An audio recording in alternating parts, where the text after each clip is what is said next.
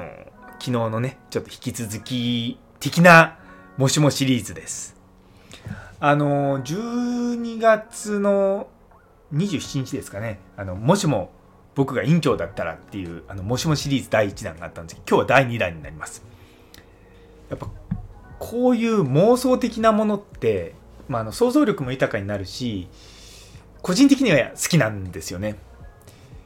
でまあ皆さんもご存知の通り私って物事いろいろ変えるのすっごく好きなんですね。でモットーとしてまああの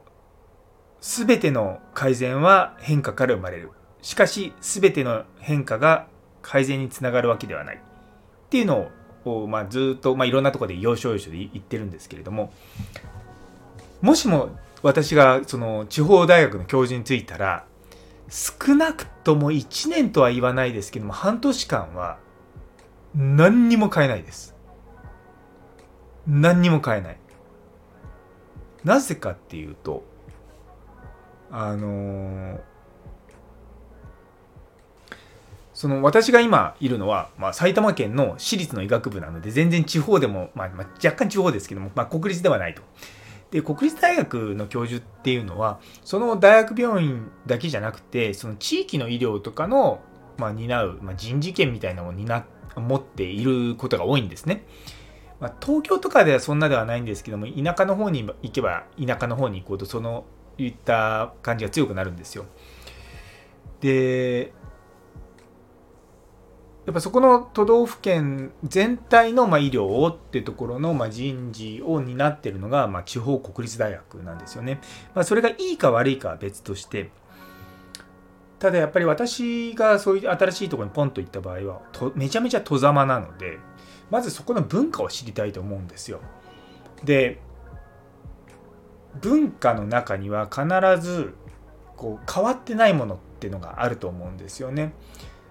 あの私が今働いてる職場で言うならばこう後輩にしっかり教育をするとか、まあ、そういう、うん、ものがあるあるはずなんですよ。で変えちゃいけないものを変えるっていうのが一番ダメなんですね。でやっぱり行ったばっかりって全然わかんないじゃないですか。なのでああここの医局って方がまたね先代の教授がいてそのもしかしたらね先々代の教授からいるような人たちが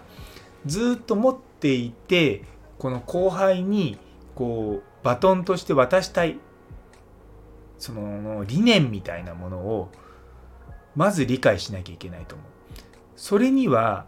やっぱりこう自分が例えばそういった教授みたいな形で行ったとしてもそれが何なのかってことをちゃんと見極める必要があると思うんですよね。でそれはもちろんそこの働いてるスタッフから聞くもそうですしその一緒に働いてる他の科の先生とかあと看護師さんとか薬剤師の先生とかそういった方から聞いていくっていうのは僕はすごく大事だと思ってます。ついねあの変革とかそういったことをねあのイメージするともうさっさとやろうってする人いるんですけどもちゃんとリサーチしなきゃいけないんですよ。でリサーチはもちろん外からできるリサーチもあるんですけども中からじゃないと得られない情報っていうのもあるんですね。でそういう暗黙知に近いところっていうのはやっぱり中の人たちとちゃんとあの打ち解けてやっていくっていうことが大事だと僕は思ってるんですね。彼らが何をこう一番大事に思ってるかとかどういうふうにしたいと思ってるのか。あとはその彼らの心の中にあるけども声にならない声みたいなものは何なのか、まあ、そういったことをやっぱちゃんと調査するっていうのはすごく大事だと思います。なのでまず最初はですね何もやらない。で次にじゃあどうするかっていった時にゴールを示す。夢というか。最終的にどういうふうになりたいのか。でそれをやっぱりまあ、地方の国立だとまあ医局があってで複数の病院とかのじにも医局員を派遣しているということを想定してですね。でその人たちとコミュニケーションを取りたいと思います。でも例えばそれをじゃあ月に1回ミーティングをするからみんな来てくださいっていうのは僕はあの嫌なんですね。っていうのは私自身がそういうの嫌いなんですよ。あの定例会みたいなのですいや別に何も話し合うことがなければ別に話し合わなくていいやと思うんですよ。まあ、別に飲み飲みたいとかいいんだったら全然別ですけども別に僕自身はお酒とか飲まなくてもコミュニケーションは取れると思ってるし、まあ、もちろんねお酒があると、まあ、急にグーッと近くなるのはありますよ。でもそれをなんかこう無理にやるのもなと思ってやっぱりこう参加してる人たちが楽しく参加できるっていうのが大事だと思うんで。うん何をするかなだからそういったコミュニケーションじゃあどうやって取るのかったらもうもうねこれを聞いてる皆さんは若干お察しの通り声の社内報ですよ。 Voicy さんの。ね。もうそれは絶対やると思います。でなんだろうなこう地方の国立の教授となると、まあ、ある意味社長みたいなものなので、まあ、社長の声みたいなのとあとは例えば医局長の声とかね。あと若者の叫びみたいなのとか、うん、まあなかなかねこう耳で学ぶ文化っていうもの自体がまだそんなに根付いてないので日本全体に。でもそれでもやっぱ僕はそれが響く人たちがいると思うんですよ。でよく聞くのがすっごく長ったらしいメールを打つ教授っていうのがたまにいらっしゃるんですね。それってでもその教授のことが好きだったらいいんですけどもそうじゃないのにそういう長ったらしいメールが来るとうわマジかよって思うんですよね。だからそこはちゃんと相手との関係性を作った上でちゃんと送るっていうのは僕は大事なんじゃないかなと思ってます。でもちゃんと自分が思ってることを届ける。でそれを届けるのを受け取る側が気楽に受け取れるっていうのは僕はあの声っていうのがすごくスムーズなツールだと思ってますやっぱりこう通勤の時とかにあのちょっと聞くぐらいでいいと思うんですよ。でやっぱそういったところをちゃんと作っていくっていうのは一つありなのかなとは思います。なんで最初は何もやらない。あとは声の社内法をやる。そして3つ目は常識をぶち壊すですね。そう。その状態でようやく常識をぶち壊せると。いきなり行ってすぐ常識ぶぶち壊すと、あ、なんか変なやつが来たって言われる。まあもともと僕は変なんですけども、そう。でもやっぱり、あの、改善とかそういったことをするには、やっぱり周りの人たちの協力が絶対必要なんですよ。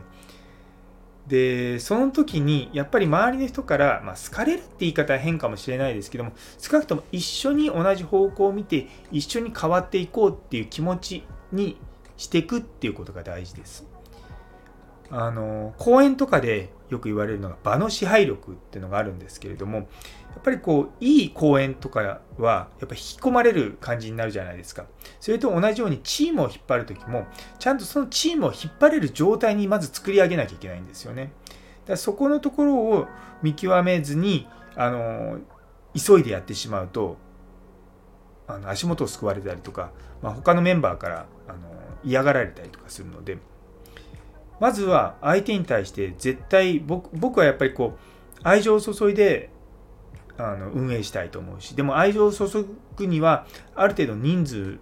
限りが出てくるししかも100人いて100人とも自分の理想が叶えられるわけではないただ大半の人の中で叶えられるっていうようなのを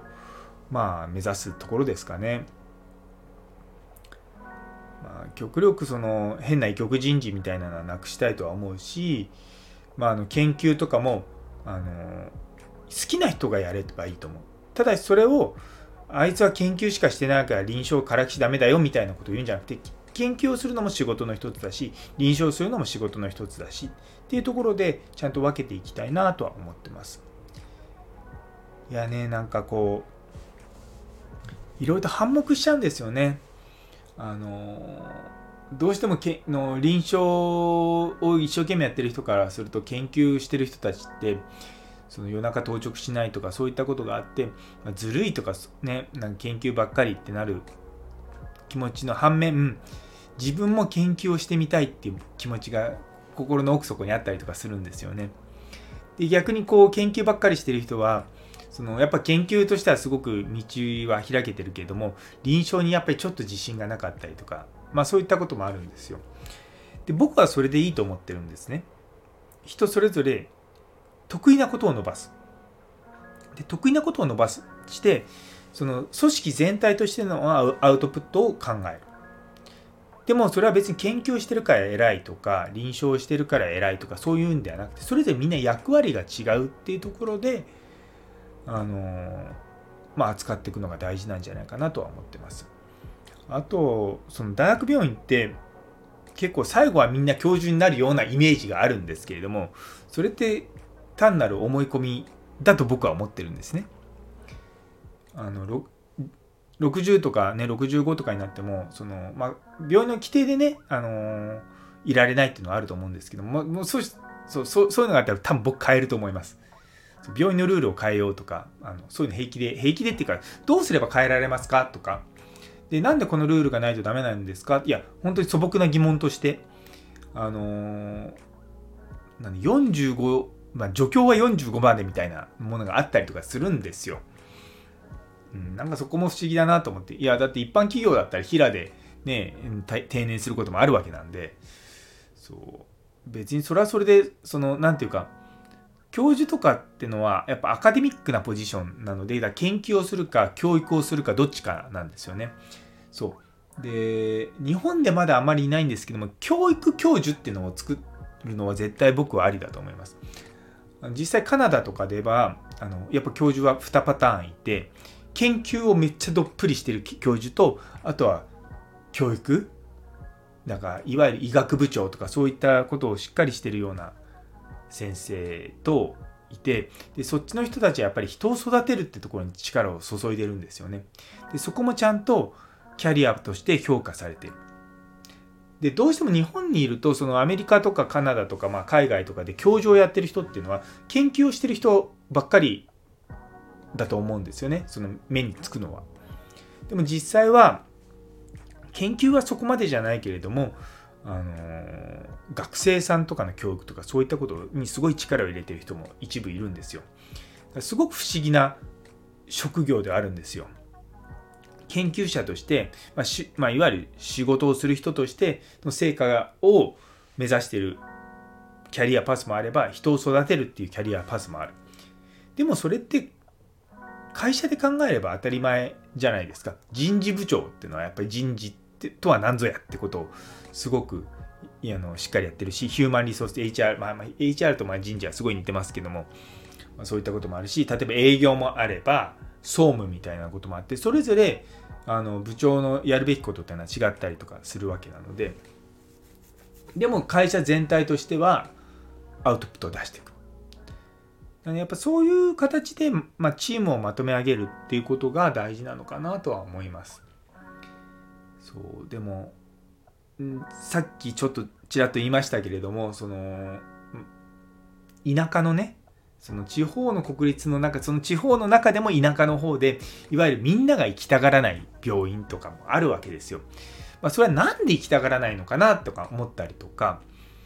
あと、だそういった、まあ、原因の理由が分かれば、それは対策ができるものかできないものかっていうふうに判断できるし、うん、からそこら辺も考えるっていうのは大事かなとは思うんですよね。とは何だろうな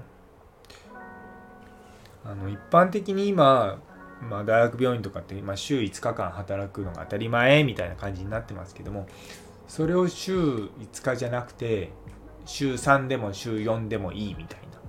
ルールを作ったりして、まあ、人を増やすっていうのはありかなと思うんですよね。これはあのいろんなところで僕言ってますけども、週5勤務での給料100%として、週3勤務の人を60%の給料にすれば、まあ、それなりにみんな納得できるんですよ。だって週3しか働いてないし。でもその週3の人たちも、まあ、いろんな理由で多分週3になると思うんですよ。だからそういった形、なんだろう、個人が選べる。そう。自分で選ぶっていうことをもっと上位に持ってくる必要があると思うんですよ。人間こう幸せだなとか幸福だなとか感じる時に一番やっぱ大事なのは健康なんですね。でその次にあの人間関係。でその次は自己決定権。あとはお金とか。まあそういうふうになってくるわけですよね。お金よりも実は自己決定権なんですよ。でその医局人事とかって基本的にはあの若い先生は、まあ、1年ごととかにちょこちょこローテーションがありますけれども、まあ、ある程度が上の学年になったら、まあ、移動しないんですよね。でそれはそれで僕は全然いいと思うんです。ただその中で人事交流をしたりとかあとは例えばあんまりこういうのやっていいのかどうかわからないですけど1週間部長交代とかねあの他の病院とねあと何ていうか結構週単位とか月単位とかで別のところの前出向みたいな感じなのってよく企業だとあるじゃないですか。そういったものができると面白い、面白いっていう言い方変かもしれないですけども、あのー、あ、うちではこうやってるのが当たり前だけど、あ、こういうやり方もあるのかなみたいなものが見れるわけですよ。で、やっぱそういうのをお互い見ながら切磋琢磨してより良いものを作り上げていくってことが大事だと思うので、そう。そういう感じでできるといいよなとか思いながら妄想してました。いやでもやっぱこのもしもシリーズの妄想は楽しいですね。そう。だから昨日の、うんね、そういった教授選とかいう話が来た時に僕はそういうことを考えてたんですよ。もしもそうなった時どうしようかなでまあもちろんその中でこう今僕がやってることとかができなくなるとかそういうことも考えるとうんやっぱり今やってることはやりたいって思ってやっぱりそれは難しいなとは思うんですけどもそうでもやなんかそういうふうにちゃんと具体的にね何をしていくのかって考えてると自分が本当にいざそういった立場になった時に多分スムーズにできると思うんですよね。まあ、その時にまたこの放送を聞き直してあ俺はあの時あんなだったけどいや全然違うなとか、まあ、そういうふうになるのかもしれません。というところで、えー、もしもシリーズ第2弾終了です。また次のシリーズがあると思いますので、ぜひぜひ楽しみにしててください。というところで、えー、最後まで聞いてくださってありがとうございます。昨日のいかに相手を惚れさせるかという放送にいいねをくださった佐藤先生、さやもさん、吉原先生、岡プラスさん、ミルクさん、姉ソニ先生、ノエルさん、ゆいつむさん、モニさん、さらに素敵なコメントくださった703、中村先生、どうもありがとうございます。引き続きどうぞよろしくお願いいたします。というところで少し長くなってしまいましたが、今日という一日が皆様にとって素敵な一日になりますように。それではまた明日。